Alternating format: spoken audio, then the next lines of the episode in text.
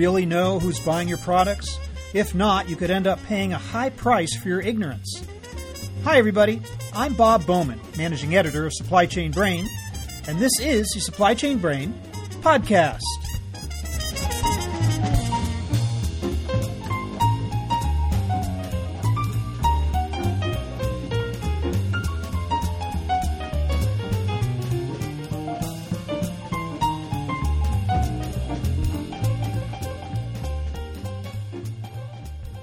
Exporters have long had to deal with the issue of suspicious parties acquiring their products, especially in the worlds of high tech and the military. But the challenge is becoming a lot more difficult to manage. There used to be just three denied party lists that companies had to check before a sale. Now there are hundreds.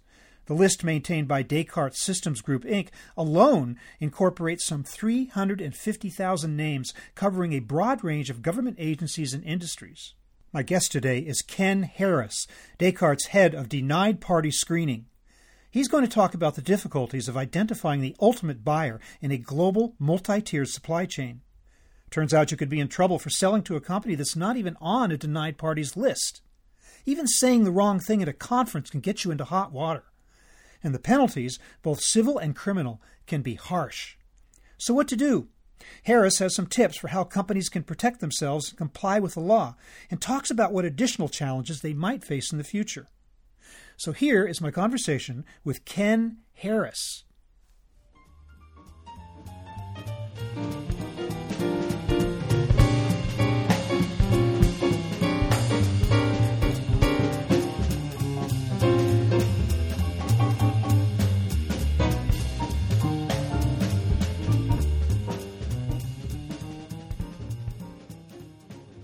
Ken Harris, welcome to the program. Bob, thank you so much. Paint me a picture, please, of the situation now as it exists with regard to denied party screening. Basically, what it is in terms of what companies are facing these days.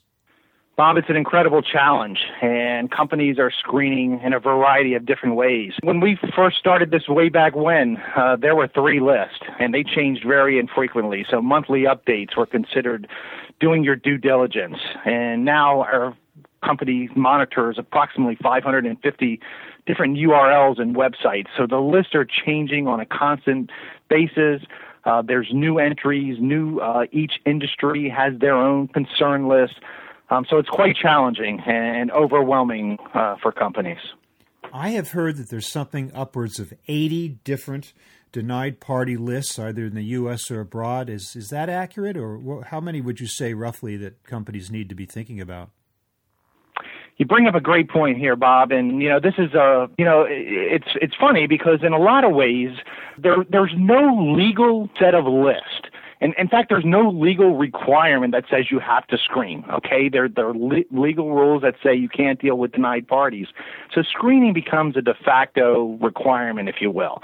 Um, and so the various vendors and you know have accumulated these lists, and throughout the years, it's it's generally recognized and accepted that there's a core list of offerings that companies screen against, and and the vendors get very creative with the way they count lists, and it tends to get bloated. So instead of focusing on the number of lists, I think it's it'd be better to look at the number of entities, the number of records, and we're upwards now of about 350,000 uh, different records that make up our, our comprehensive list. And that goes through, you know, lists that companies recognize, the Commerce Department, State Department, EU consolidated list, um, to industry specific lists. The healthcare industry has excluded doctors and physicians.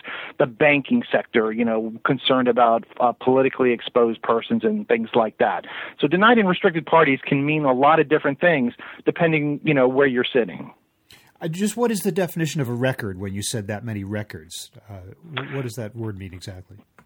So we're talking about the individuals, the actual entities that make up, you know, the various list. I so see. the number of parties uh, that are on the respective list. It has been getting well, I don't know if I want to say worse, but there we have seen an increase, have we not, in the number of of lists and denied parties in over the years, and I'm wondering why that is. Well, actually, a lot of things changed after 9/11, right? And uh, back in the early 90s when we started this, as I mentioned, there were three lists, and they changed very infrequently. Um, obviously, the the internet and to be able to distribute the information in the old days, if you went up to the Treasury Department, they would actually place the announcements on a heater outside the front door, and that was the way of letting them know that there had been a change. There was an OFAC release, and now with the internet and um, the various countries producing their own concern list and these industry specific lists. So the healthcare sector, the uh, business and uh, monetary units have their own specific concern lists. Uh, so countries are um, companies are really concerned about who they're dealing with. Um, the the onus is being put on the company. Um, it's gotten so crazy that you can get in trouble for dealing with a sanctioned party that isn't even on somebody's list. This really came to the forefront last year with the Russian Ukraine sanctions, where uh, OFAC's 50% rule came into play. So a company might not be on the list, uh, but because they are owned by someone that is on the list that has more than 50% ownership, then they become a de facto denied restricted party. Uh, so now the pressure is on our clients to do further research. Okay, I did a search on Bob Bowman company and he's not on the list, but now I got to find out who might own Bob Bowman and if they are on any of these lists. And that's very frustrating um, and a big challenge for our, our customers. Ken, what is OFAC? OFAC is the Office of Foreign Assets Control. It's a bureau of the uh, Department of Treasury. Okay. So I take it that the, just in the United States alone, you have different agencies, each with their own lists. And I guess, has there ever been any attempt to coordinate them or consolidate them, or are we just stuck with having to ha- having to deal with these individual government agencies on, a uh, on a one to one basis? The government has made attempts, and they actually do have a consolidated list that users can go in and download the respective list in, into one database. So this would comprise the U.S. list. Okay, um, but again, there's there's three parts to this, right? There's the the list, there's the tools that you use to screen your names, and then there's sort of the gray matter, the area. I mean, a lot of companies have tried to automate this process and remove compliance people from the equation, but that's just never going to happen. And just the reason for that is the nuances within the respective list. So even here in the U.S., even within one government agency, the Commerce Department, you have three lists, and they're they're different levels, if you will, of denied restricted parties. So you have entities that you can't sell paperclips to. You have other companies that are on the list. You just need to get a license firsthand. And then there's companies that maybe have not signed up for pre-license check or post-shipment verifications, and there's just an extra step of due diligence that needs to be performed. So even if you get a hit on someone that's on a list, uh, you have to drill down further to see what are the actual le- legal implications. You might even perhaps be able to do business with them in some form or the other. So when you use a term like gray matter, I guess you're talking about sort of human discretion and judgment and sort of beyond just whether a, a name is on the list or not. Is that what you meant? Absolutely, and all the business rules that go into it. Because at the end of the day, there's two objectives here, Bob. You know, there's not. You don't want to obviously deal with anyone on any of these lists, but balance against that. Remember, you know, we've got these huge companies with these large customer masters, and they're screening it up against that 350,000 list of parties of concern. So you're going to have a delta, right? You're going to have potential matches. So you're going to need someone. Our computer system will be able to spit out, oh, and your NCR company matched our bad guy NCR company. Okay, but it's going to take someone like yourself to go in and say, oh, wait a minute, you know, we're dealing with National Cash Register Company out of, you know, Ohio, the AT&T spinoff, where Ken's list, NCR, is the bad guy, National Council of Resistance. So the system thinks it's a potential match, but in reality, it, it turns out to be a false positive. So one of the big challenges that our companies face is that because of the limited information that the government provides, and it's not their fault, these are terrorists, they're narcotic traffickers, there's not a lot of good information on, on each of these parties. There's not a lot of good address information. You might get date of birth, place of birth, things like that. Uh, so the company needs to do uh, their due diligence and further investigation to determine, hey, wait a minute, this NCR isn't really the same as the bad guy NCR. To what extent does this go beyond finished products and finished goods and drills down to components and even raw materials that you have to be looking out for on this list? Is all of that kind of embraced by this? Absolutely. Anything, you know, above the 25% U.S. origin on equipment and also technical data too, Bob. That information is controlled and a release, um, even here in the U.S. If you're giving a seminar or giving a talk and you're disclosing controlled information, that's, de- that's a deemed export. And so the licensing rules and restrictions come into play there as well. So, I mean, we have customers all over the board screening their visitors as they come into the front, you know, their front desk. Uh, they screen attendees to their seminars. There was an instance a couple years ago of the Jardine House in the UK being on the list, so it forced companies to start screening the hotels that they were going to be staying at. Thing where there's financial transaction uh, that that that wasn't was taking place. Wow, a lot of companies might not realize that this relate, relates to just opening your mouth, you know, not just uh, not just sending out a, a you know a, a, particular product or something like that. That's really interesting. Absolutely. Yeah. Uh, so, what are some of the fines, some of the penalties that can uh, arise as a result of failure to observe these regulations? So violations are subject to both criminal and administrative penalties. Okay, penalties can reach up to 20 years imprisonment and 1 million per violation. Um, administrative penalties can reach 11,000 per violation and 120 uh, per violation in cases that involved uh, items for national security reasons. Uh, PayPal was fined by Treasury OFAC uh, earlier this year in April for 7.7 million dollars. That really covered about 486 violations over a period of time. So, you know, th- it's scary. Um, there's, you know, like I, these lists are changing daily. Um, lots of transactions.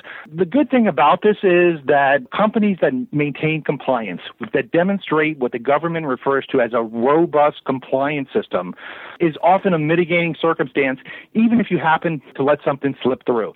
I think it's important to realize, you know, sometimes companies think, oh, we have this online store and somebody mistyped something, so we didn't screen it properly. Oh my goodness, we're going to get in trouble.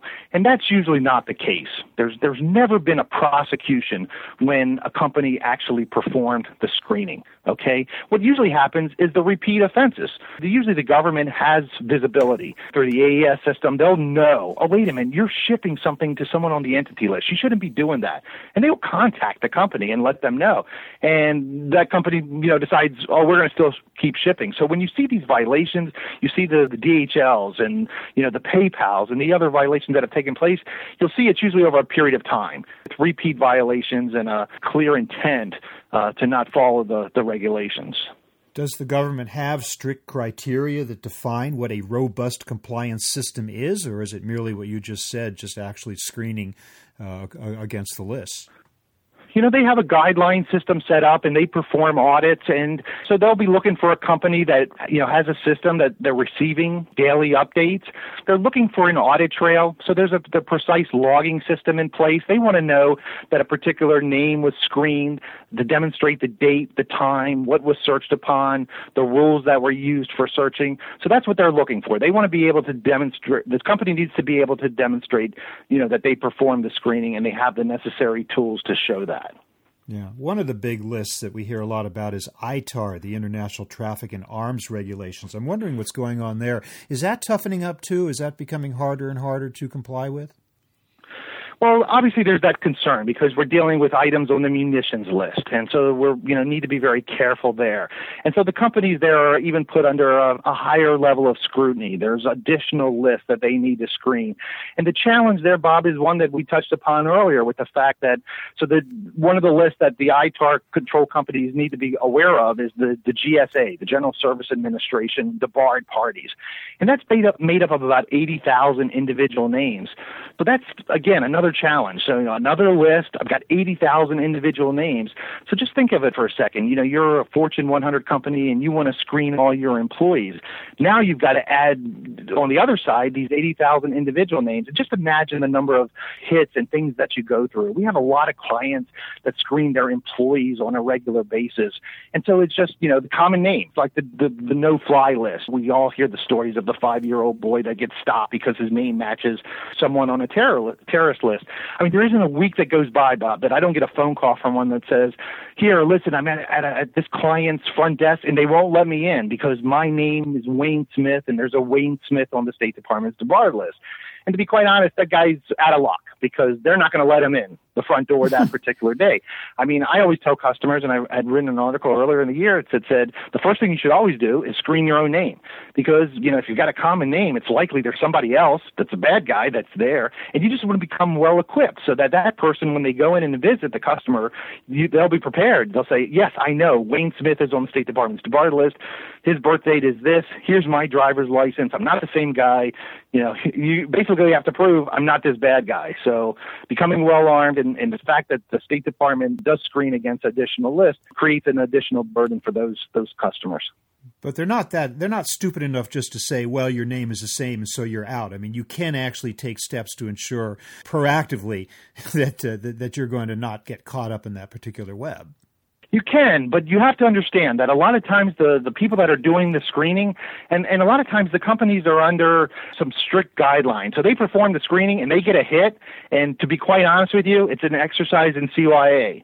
So if someone tells me, you know, okay, Bob Bowman's on a list somewhere and you come in, you know, I'm going to err on the side of keeping my job and I might not drill down. Or we've had cases where, you know, a lot of times our customers are dealing in uh, transactions where um, they're not making a lot of money on a transaction. So I've had customers say, even if I got a false hit, okay, even if I got a hit on your NCR and I'm dealing with NCR, I'm making four or five cents on this transaction. I'm not going to take that extra step, that gray matter that we talked about earlier, Bob. I'm not going to invest the time in sort of reviewing it. It's easier for me just to not make the shipment. I'm not going to send, send sell the good guy NCR because to to prove that it's not the real entity, um, you know, I'm going to lose money on that transaction. So it's kind of you know guilt by association.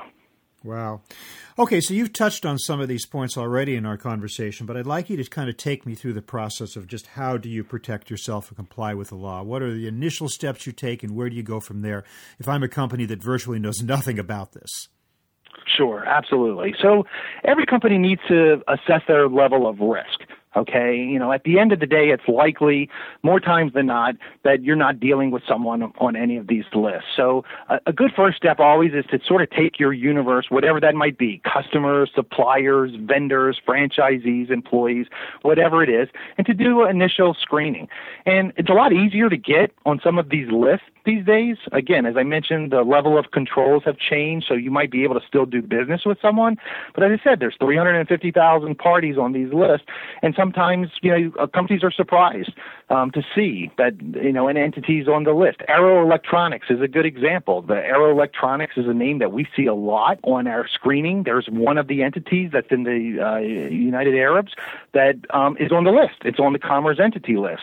So if a customer sends us their customer master, and Arrow electronics in the U.S. is on their list, it's going to produce a match. The gray matter comes into play, and they realize, oh, we can do business with the office here in the U.S. We just can't do business with the office in the UAE. So my first suggestion is always let's screen your universe. Let's do a snapshot, sort of a diagnostics exam here. Let's see where we stand, and then going forward, depending on the you know number of hits that you may or may not have, screen accordingly. So a lot of our clients have adopted um, what we refer to as our dynamic approach. It's a it's basically a reverse screen screening. And one of the things we discovered is that companies were rescreening the same names over and over again. And, you know, you look from the company's perspective and they really don't have a choice, right? I mean, just because my customer wasn't on the list at 6 a.m. this morning when the daily Federal Register came out doesn't mean they're not on the list today at noon when the OFAC releases its names or at 4 p.m. when the EU list comes out. Um, so I have to keep screening my names over and over again. So we created a service called dynamic screening that basically reverse screens your master list constantly. So instead of you screening your same customer three, four times a day, depending how many transactions you have, we'll reverse screen it once. And if they ever show up on the list, we'll notify you. So the sum total of that is instead of screening 100,000 transactions a year for a company, why don't we just screen the two or 3,000 trading partners that make up those, those 100,000 transactions? So that's sort of a mm-hmm. foolproof way of doing it. Your your customer list is reverse screened every day. That definitely falls into the category of a robust compliance program. Who in the organization typically should be overseeing this? Is it someone at the C level, or what? Where in the organizational chart, and what is the title of that person who should be managing risk in this area? I tell you, Bob, compliant export compliance is usually the redheaded stepchild uh, in, in companies. A lot of times, it is all over the place. Um, you know, a lot of times you'll see it in legal. Just had a came out of a meeting. It was under the marketing department. It's one of those things in smaller companies. that just sort of comes up. We developed this new product. Who's in charge of export compliance? You know, it's a jump ball and somebody grabs for it. Um, as a general rule, I mean, we usually see it either under logistics or legal, but um, we've seen it in a variety of different places. It's the same question kind of comes up in terms of uh, supplier compliance going upstream in, in risk as well. And I'm just wondering if there should be one person in the organization who's responsible for risk in both directions, or whether this is such a discrete, specialized area that you really need someone who is exclusively, you know, aimed at export compliance. Yeah, you know, it's someone that can get the attention of the CEO and CFO with the headlines and the ones showing that, you know, these guys are going to prison. Um, it's usually that type of person that can get that kind of attention that usually, you know, ends up with the duty. And then, of course, you know, you mentioned uh, the kind of the proactive type of screening, but keeping a good export compliance program going, as opposed to putting out all this energy and excitement at the beginning and say, okay, the problem is solved and, and here we go, and yet things do change. And so advice on how companies can can keep this robust system going on a you know on a forever type basis? Uh, you, you've got to get upper management. You've got to be all in on this. I mean, because the rules are changing every day. They're getting more complicated. So ongoing training. Um, you know, eh, you farm this out. Um, so you have this one person that's all on board, but they're going to be relying on their outside people to do the screening. Um, and I've seen companies, you know, give access to their salespeople and their marketing people, and you know, they're just not going to take it as, as serious. They're not going to do anything that could possibly jeopardize a, a, potent, a potential sale. So it's getting everybody on board, understanding the implications, and also using it as a competitive advantage. We have a lot of clients that use this uh, to their benefit, and it's a sort of a badge of honor. So again, these lists are changing. Um, it crosses a lot of different sectors. So getting upper management and getting a commitment and ongoing training um, to growing that compliance program and showing that, listen, you know, we want to keep our name out of the front page for those reasons. There have been many instances in the past where violations resulted as a result of a product changing hands and being sold and resold many times, and to the point where it gets so far in, in the distant, it's almost impossible to imagine to be able to predict that, I would think, from the standpoint of the original supplier. So, what are the limits of one's ability to comply with these regulations, and when does responsibility end given the fact that this can occur? You know, and, and there have been rules in the last couple of years that brought into play distributors and uh, forwarders and other intermediaries into the transaction. So again, what the government's looking for are, are red flags. Did you have? I mean, yes, the, ultimately the you know principal party is responsible, but if there were conditions that the forwarder should have realized uh, that this was a, transa- a suspect transaction, then they would be called out on that. Again, it goes back to CYA. So they might give their distributors, their resellers access. Listen, if you're going to move our product, you know, we're not going to have visibility to the, uh, you know, who the ultimate end user is. But we want you, if you're going to move our product, you need to screen on our, on our behalf.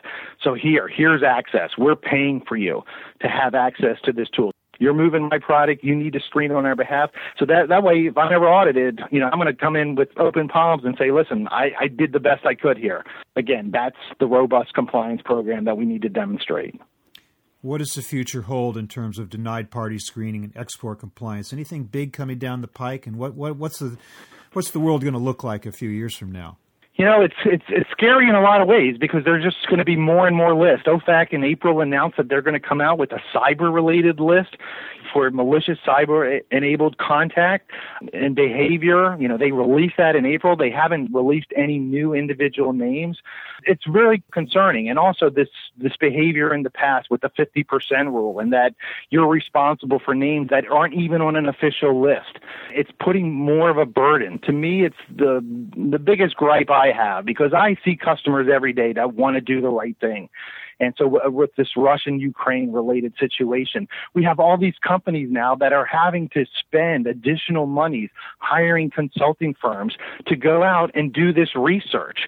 So instead of having the government agency, OFAC, that has the power, has the resources to do the research once and then publish the information, the burden's now put on the shippers.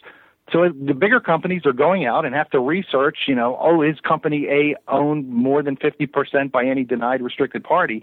And so now you have a collection of all these companies, their efforts uh, to compile this this type of list. So it's just sort of these general catch-all provisions instead of government doing the work once and publishing or sharing the information. So that's really scary to me, where you have these companies that want to comply, but the information's not given to them. They have to go out and find it themselves.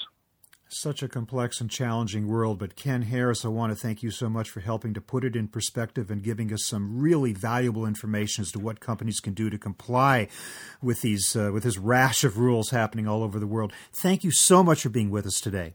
Bob, thank you.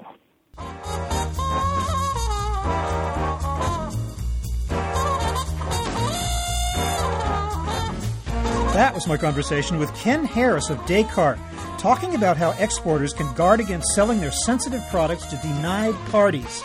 We're online at www.supplychainbrain.com, where we post a new episode of this podcast for streaming or downloading every Friday. You can also read my think tank blog, watch thousands of videos, and access all of our other content, including the digital edition of our magazine. Look for us on Facebook and LinkedIn, and follow us on Twitter at scbrain. You can also download or subscribe to the podcast on iTunes. Got any comments or suggestions on this or any episode?